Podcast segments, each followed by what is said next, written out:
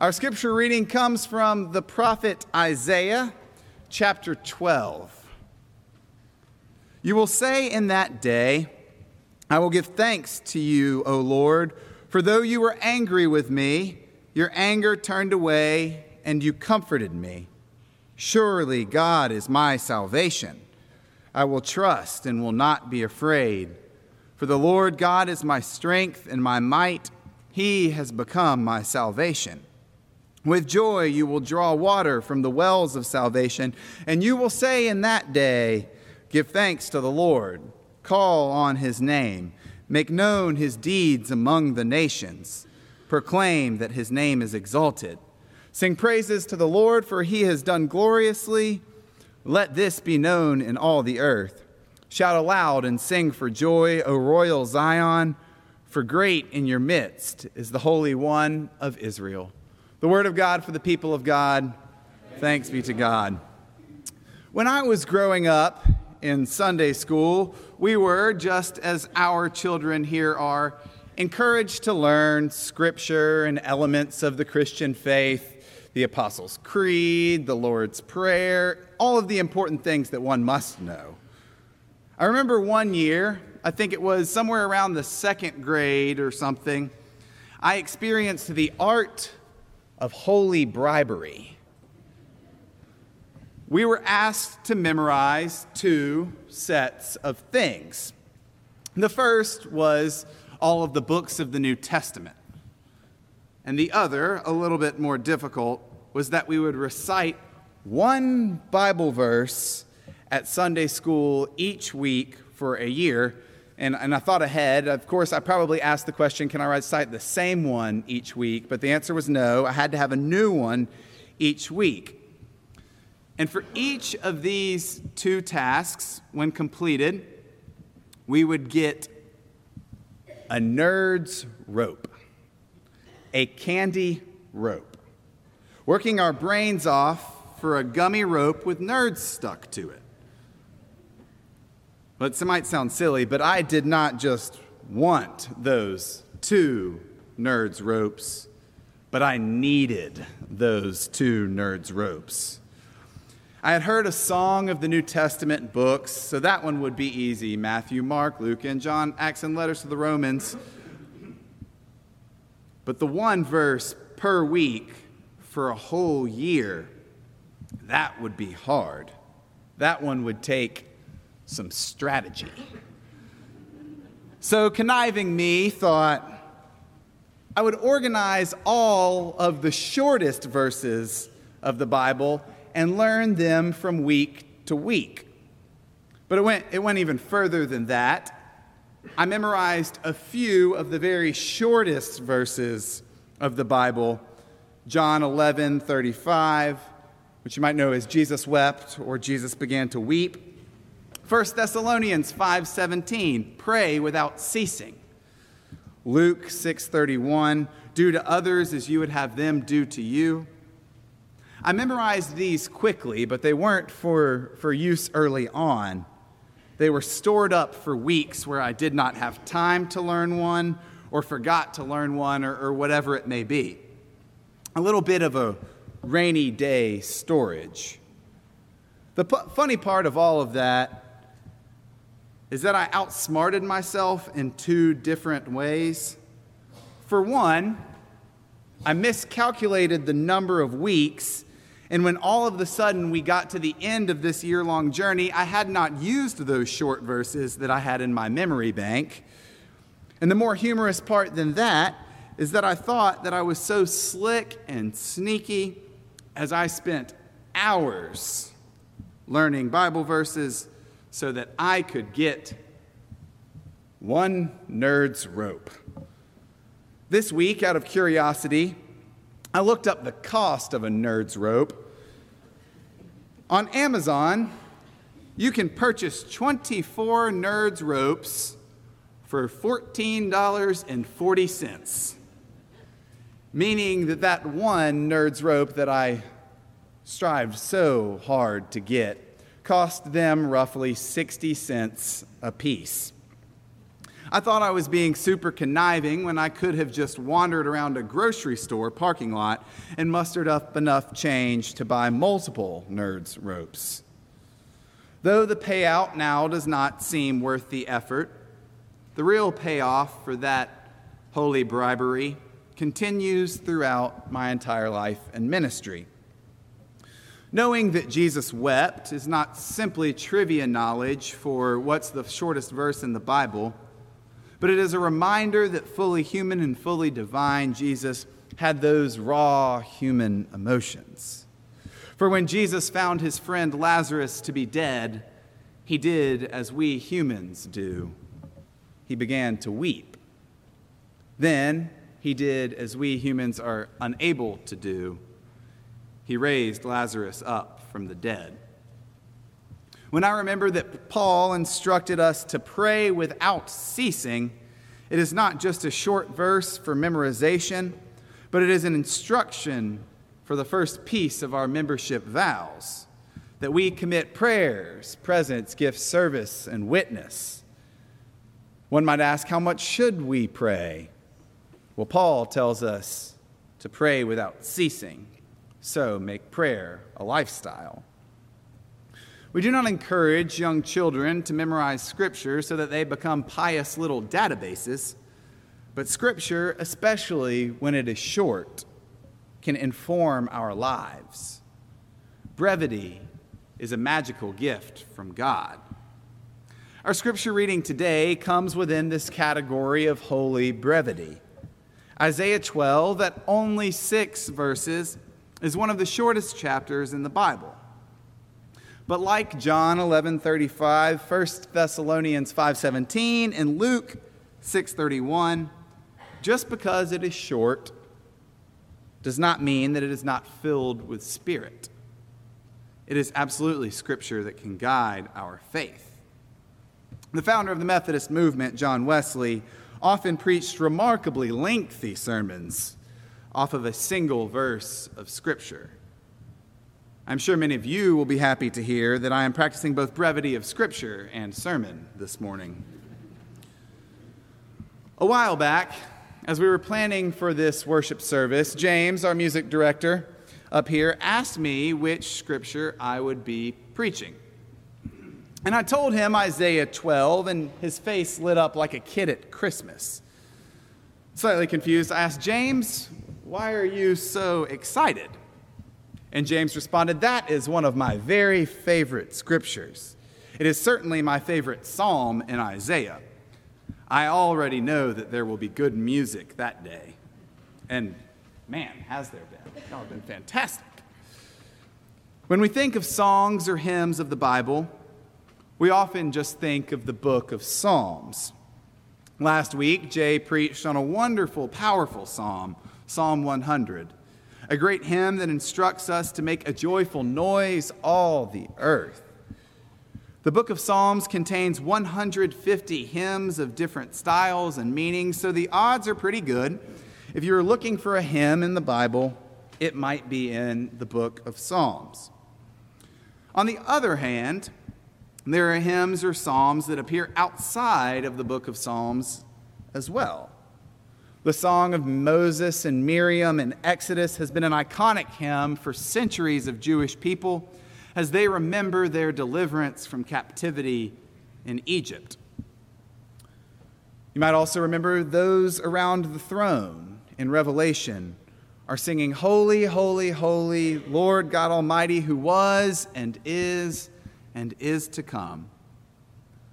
People have been using song to praise and express themselves for as long as humanity could form words. One thing that I've learned, both from Sarah Beth's work as a speech language pathologist and from our respite ministry, is that there are many people that have lost the ability to speak and remember, whether it be from Alzheimer's, dementia, stroke, or aphasia, that although they have lost the ability to speak or remember, they can still form the words of some of their favorite songs. Music has that lasting power on our lives that spoken or written word often does not. Isaiah most certainly knows this, as he pens the six verses that come out in this song. Now, it is easy to make a joyful noise all the earth when things are going swimmingly. When all is going well at school and the A's are plentiful, and you have been good, as we heard a few minutes ago, it is easy to make a joyful noise to the Lord. When you get a promotion or things are going well at work or business is booming, we have no problem making a joyful noise. When things are going well with our families and everyone's healthy, making a joyful noise is easy. When friendships are abundant and enriching and bringing you life, making a joyful noise is easy. And when your team has won the day before, well, that might be the easiest time to make a joyful noise, give thanks, and praise God. When things are going well, praise and thankfulness to God are easy to give away, although it is often the easiest time to forget to give that praise as well. Praising and giving thanks to God can be more difficult, though, when things are not going the way that we've envisioned them. When you cannot envision a future that fills you with hope Praying is easy, but praise and thanksgiving can be tough. That is what the prophet Isaiah is speaking into the scripture through song in this, the 12th chapter. Isaiah chapter 12 here is the concluding chapter of the first section of Isaiah. It almost serves as a benediction to what happened in the 11 chapters that came before it. At the beginning of Isaiah, Isaiah 1, verse 1, begins quite bluntly The vision of Isaiah, son of Amoz, which he saw concerning Judah and Jerusalem. Promising start. Throughout the chapters that follow, Isaiah tells of the grave social injustices that have been committed by the people in Judah and Jerusalem, how they have not been neighborly how they have fallen short in their covenant. Isaiah, Isaiah prophecies of the fall of Jerusalem in 587 BC. Isaiah 5:14 says the nobility of Jerusalem and her multitude go down, her throng and all who exult in her. In chapter 6, we see the famous call of Isaiah that gives us the chorus of one of the greatest hymns of the faith, Here I am, Lord one of the most uplifting and empowering hymns that we have. A hymn where we proclaim our desire for God to send us out as disciples. The part of chapter 6, however, that we often overlook was the part where God instructs Isaiah on how to lead the people. Isaiah responds by asking God, How long should I do what you have asked me to do? And God responds to Isaiah, until cities lie waste without inhabitant, and houses without people, and the land is utterly desolate, until the Lord sends everyone far away, and vast is the emptiness in the midst of the land. Yikes. Some damning prophecy with a few glimmers of hope mixed in is what leads us into chapter 12, our scripture today. You will say in that day, I will give thanks to you, O Lord, for though you were angry with me, your anger turned away, and you comforted me. As Isaiah is speaking this scripture, the bad events have yet to really come.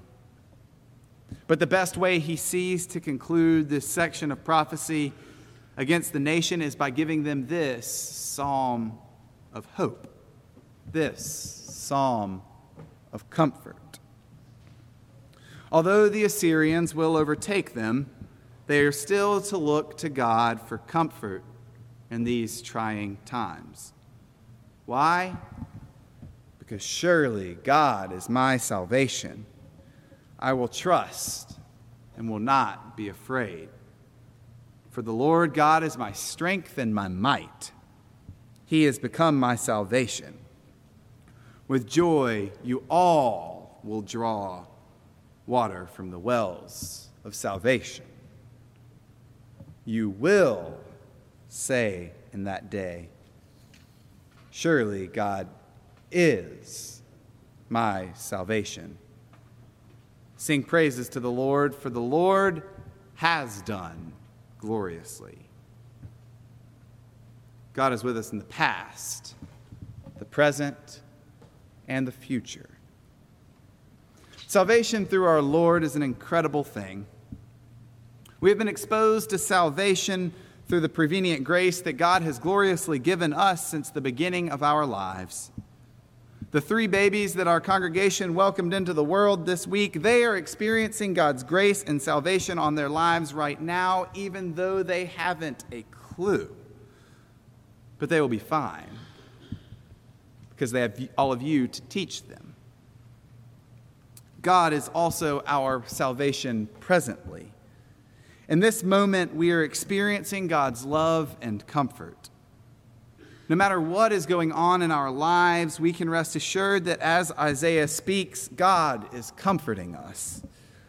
Even when it feels as if God is angry with us, our transgressions never lead to an anger that transcends God's comfort and love. But sometimes our faith is not perfect. Surprise. Sometimes we know that God has loved us and comforted us in the past, but the present is not going the best for us. We know that God is with us, but it is hard to see. Times are tough. Our faith is not perfect. God is showering us with grace, and we know that, but we feel dry. We feel alone. For that, Isaiah gives us the future tense. We are given hope. With joy, you will draw water from the wells of salvation.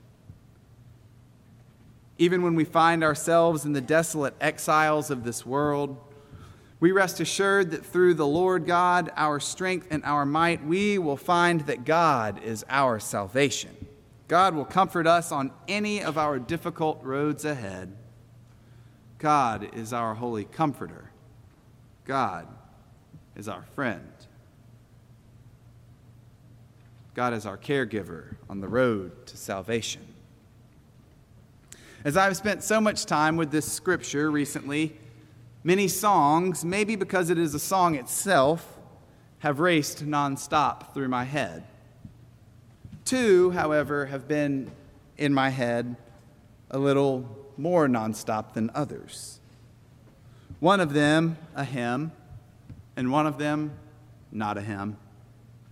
Both serving to be voices of hope and comfort in times of trial. Toy Story has sent many of its viewers through all of the emotions that this world leads to. But there is one song in the famous series that is almost cha- channeling God's love for us here in Isaiah 12. Although not a song of worship by any means, I can't help but hear it and think of God's love and comfort. When the road looks rough ahead and you're miles and miles from your nice warm bed, you just remember what your old pal said You've got a friend in me. When the road looks rough ahead, surely God is my salvation. I will trust and not be afraid. Whether it be the minor trials of this world building up out of control, or if there is just one big thing that you cannot shake, God has been with you, God is with you, but most importantly, God will always be with you. For in that day we will drink from the well of salvation. The other song that has been nonstop in my head, the words of a famous hymn, forever ring true. Our hope is built on nothing less than Jesus' blood and righteousness. I dare not trust the sweetest frame, but wholly lean on Jesus' name. When darkness veils his lovely face, I rest on his unchanging grace. In every high and stormy gale, my anchor holds within the veil. On Christ, the solid rock, I stand. All other ground is sinking sand. All other ground is sinking sand. Never lose hope, for God will always be your salvation. When darkness is present, just remember with joy, you all will drink from the well of salvation. You will all draw water from the wells of salvation. To the glory of God. Amen.